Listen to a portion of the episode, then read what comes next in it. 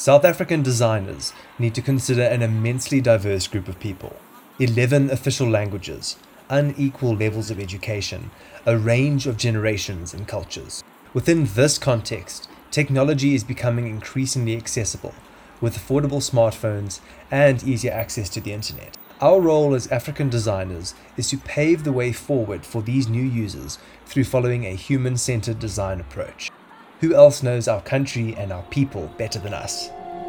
Welcome to Guidelines, a podcast about human centered design within South Africa and beyond.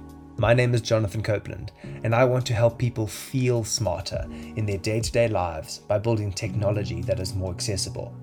I'm at the beginning of my career in design, and this podcast is a way to open source my education and share the answers to questions that I'm asking, growing South Africa's design community in the process.